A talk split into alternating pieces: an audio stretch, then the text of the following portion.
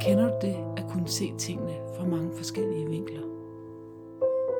Hej, jeg hedder Laura Obel. Og jeg hedder Pia Obel. Og du lytter til Misforstået. Og i dag, der vil vi tale om den type i Myers-Briggs-systemet, der hedder INTJ. Og vi vil bruge en model til vores gennemgang af typen. Og den model, den hedder The Car Model. Og den har vi gennemgået i episode 24, og vi vil anbefale, at man måske lige lytter til den. Men ellers er det sådan, så modellen, den ser personligheden som en type, og den type sidder i en bil, og man er styret af sin driver, af chaufføren i bilen. Og for en INTJ, der er driveren Perspectives, og det står for Introverted Intuition. Og det Introverted Intuition gør for en INTJ, det er, at den, for det første, at det gør det defineret som introvert, fordi det er en introvert proces, der driver dig. Og det gør også, at man har et naturligt fokus på dybere mening. Og det er noget, der er ens fokus, uden nogen nogensinde har fortalt en, at det er det, man skal gøre. Det er bare det, man hele tiden er drevet af.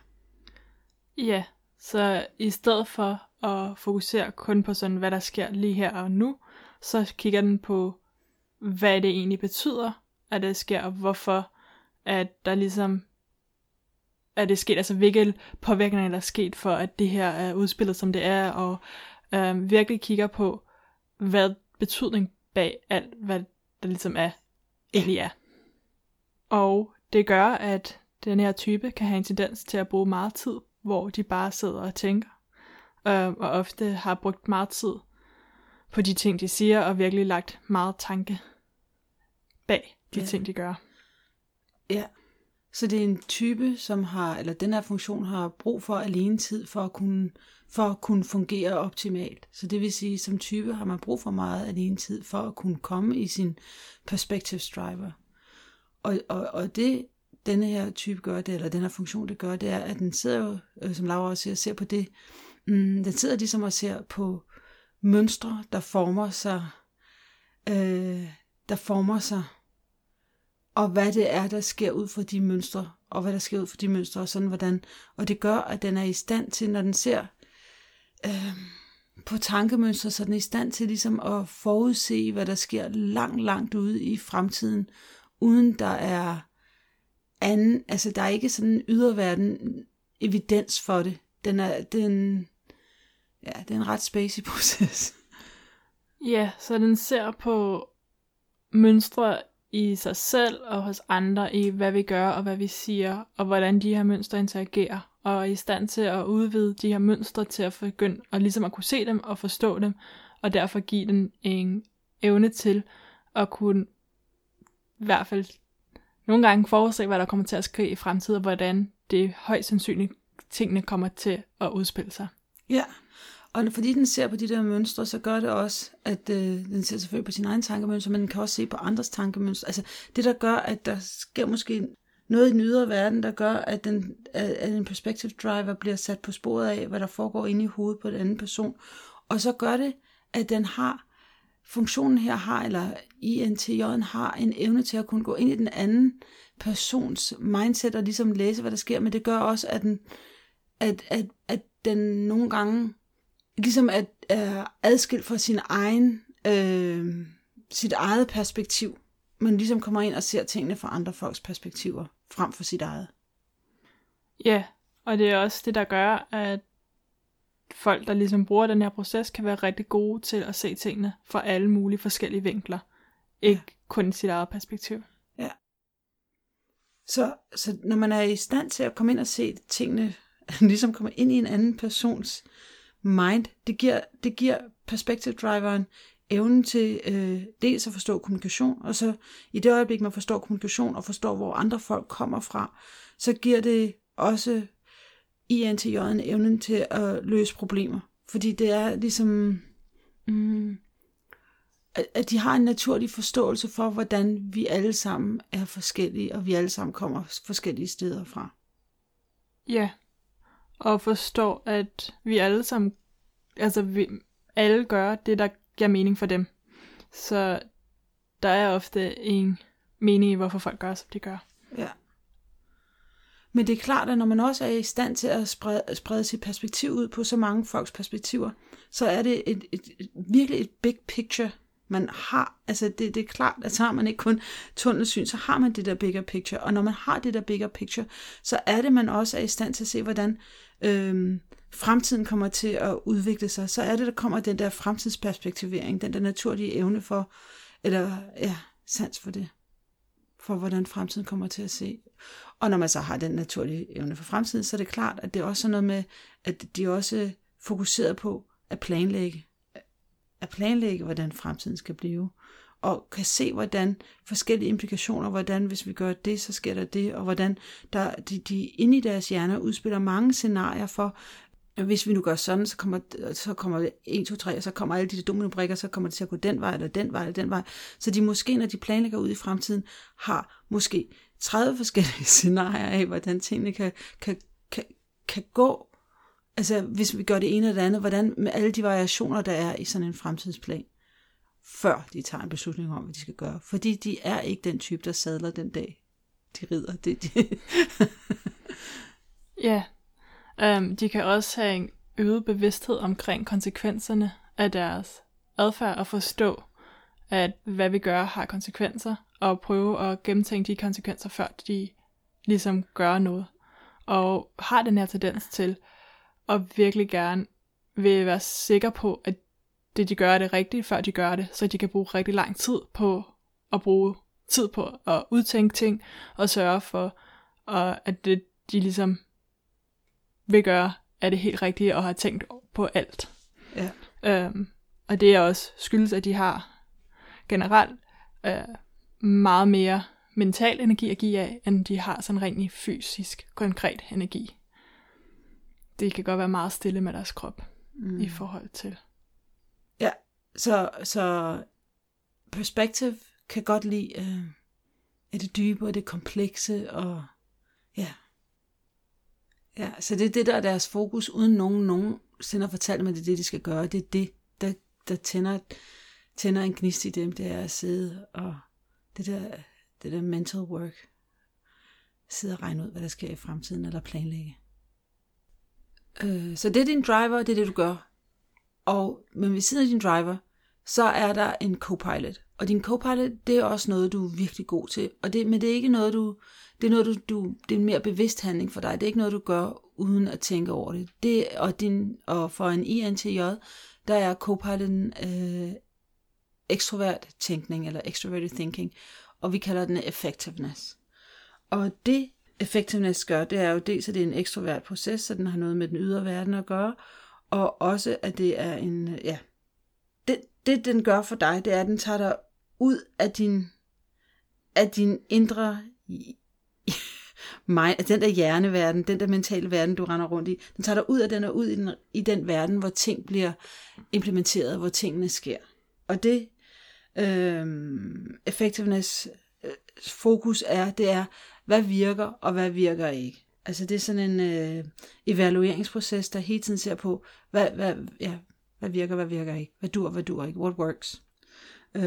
Så det er en ret nøgtern proces, som har resultatet for øje, og har fokus på resultatet. Det drejer sig om resultatet for den. Ja, så den er rigtig god til at handle på tingene og få tingene til at ske, og sørge for, at det arbejde, man skal gøre, bliver gjort, og at man når i mål med ens mål.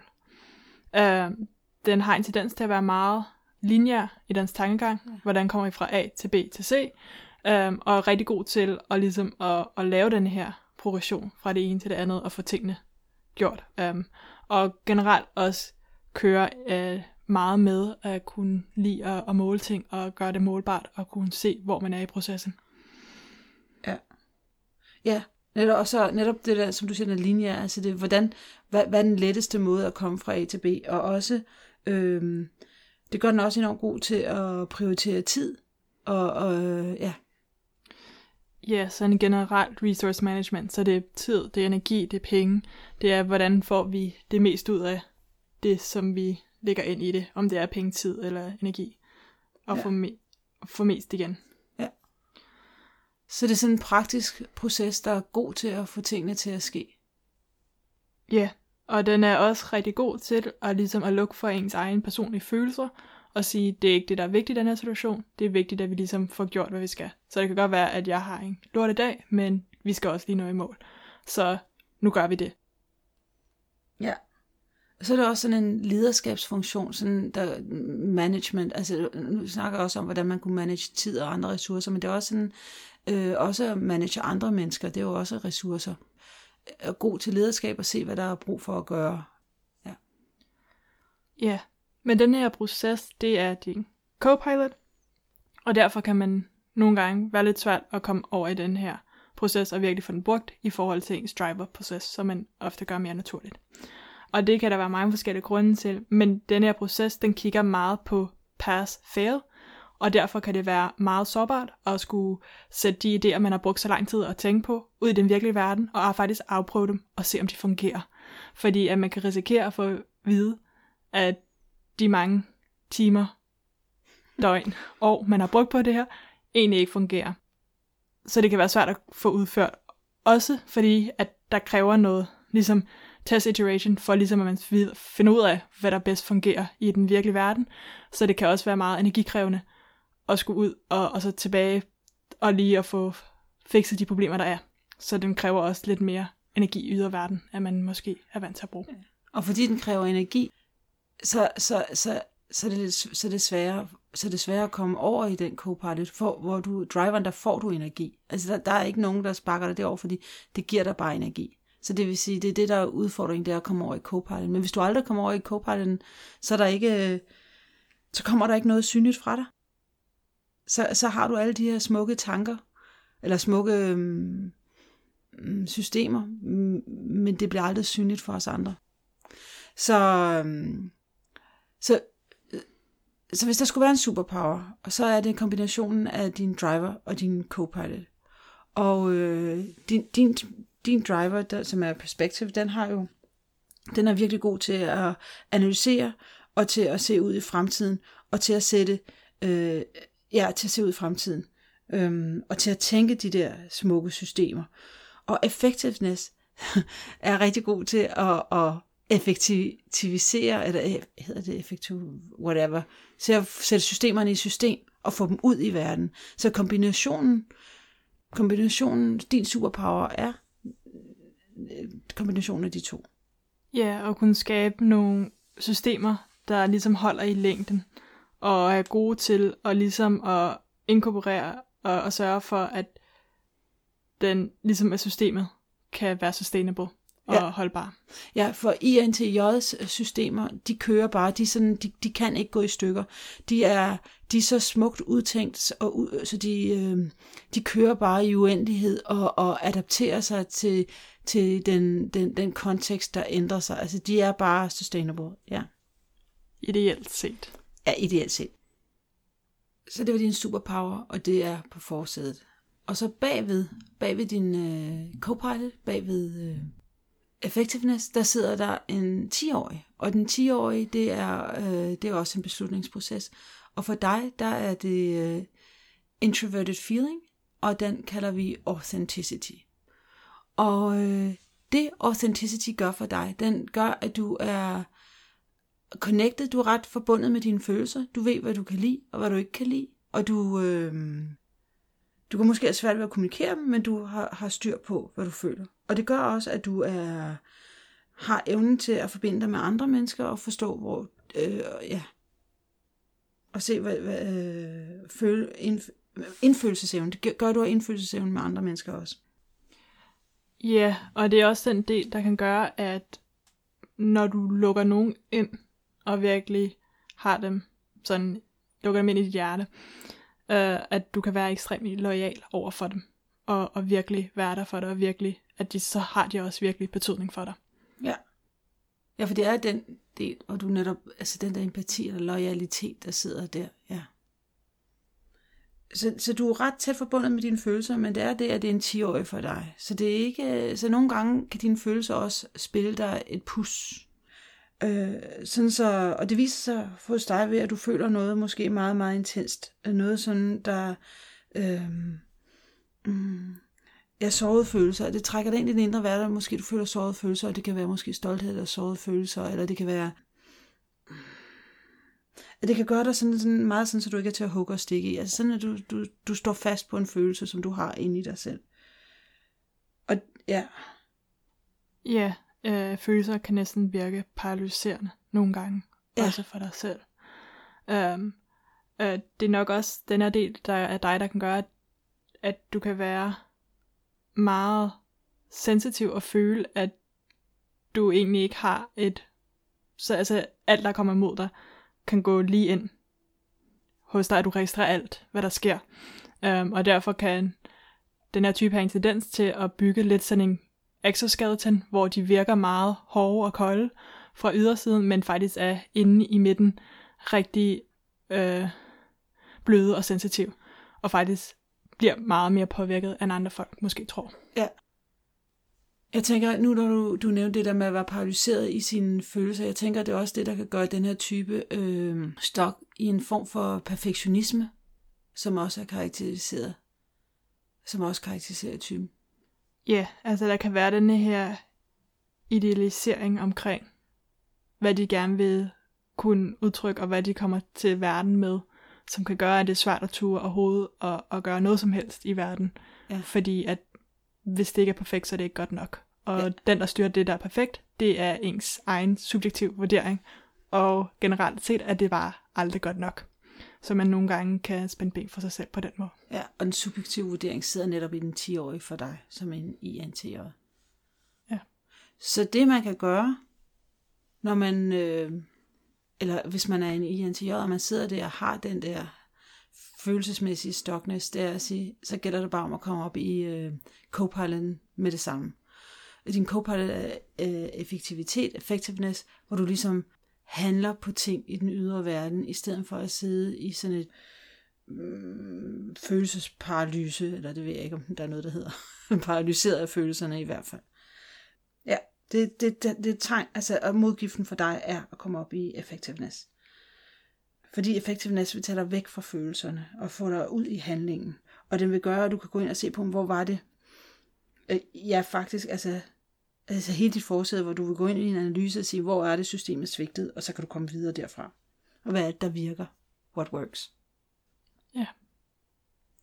Men nu er det jo sådan, så det er en del af dig, og det er også en vigtig del af dig, men det er en 10-årig. Og en 10-årig, det 10-årige godt kan lide, det er, at de godt kan lide nærhed og intimitet, og de godt kan lide leg. Så det vil sige, det du skal gøre, du skal stadigvæk bruge den 10-årige og være glad for den.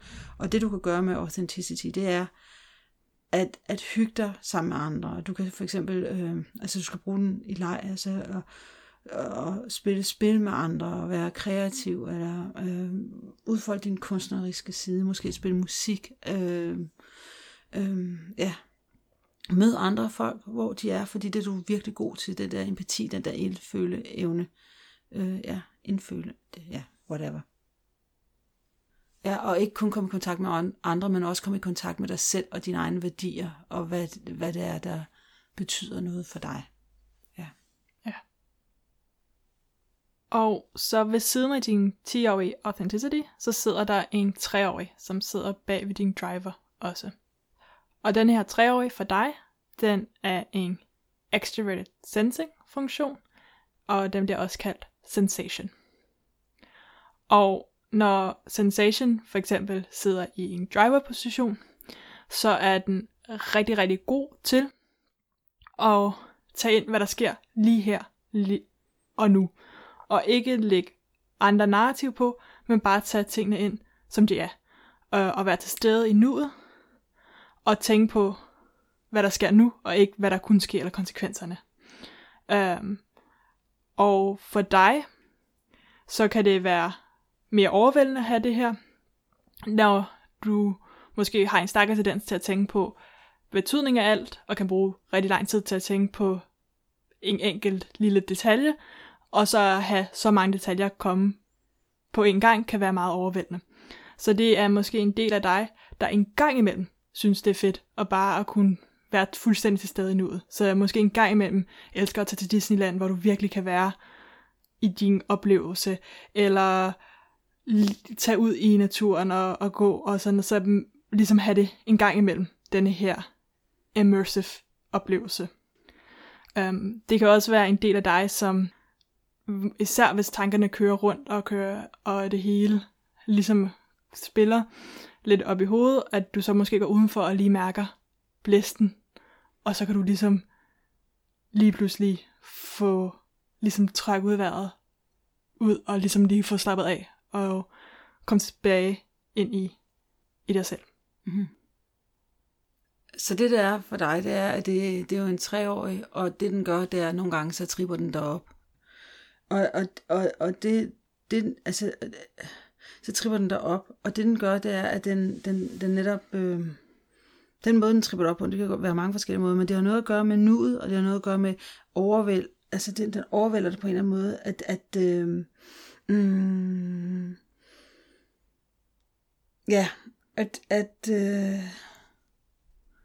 den får ligesom din krop, altså, og det der sker, når du bliver overvældet, det er, at det er ligesom din krop, enten,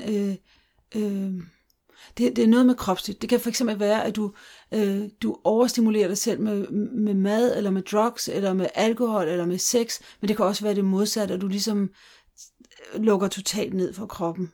Så det ja, fordi kroppen, der er jo nuet, så det, ja, det er på en eller anden måde, det, ja. Ja, så du måske enten tænker for meget eller for lidt over, hvad du gør rent fysisk i dine aktiviteter. Ja. Det kan også bare være sådan nogle ting, som at når der sker et eller andet, om det bare er dørklokken, der ringer, eller der er et eller andet, der lige hiver fat i ledningen på støvsugeren, så at du bliver hævet ud af dine tanker. Alle de der former for små, sanselige ting, der sker, kan virke meget, meget afbrydende, og kan være meget sådan jarring, altså meget sådan svære at håndtere i forhold til, hvad det er, fordi de ligesom hiver dig tilbage ind i en virkelighed, hvor du måske ikke helt var det der, hvor dine tanker var. Ja.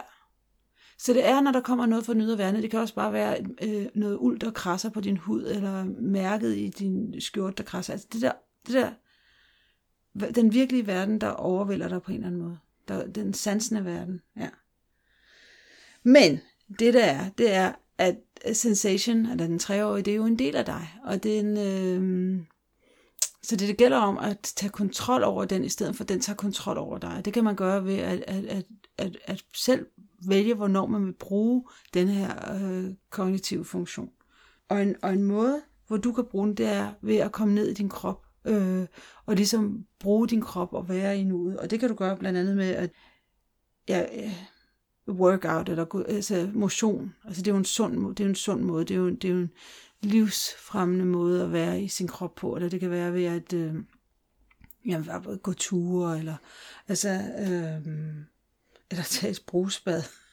Altså det der med på en eller anden måde at mærke den ydre sansende stimuli på en konstruktiv måde, på en empowering måde. Ja.